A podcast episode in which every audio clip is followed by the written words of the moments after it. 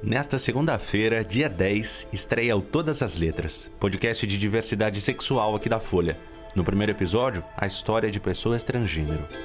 Do processo de descoberta. Até 2012 eu era para as pessoas um menino gay, uma, um viadinho, uma bichinha. E aceitação. Eu já sabia do que se tratava, mas eu tinha muito medo de assumir isso até a transição. Eu ganhei uma série de privilégios que eu não tinha enquanto mulher lésbica, que era como eu me entendia antes.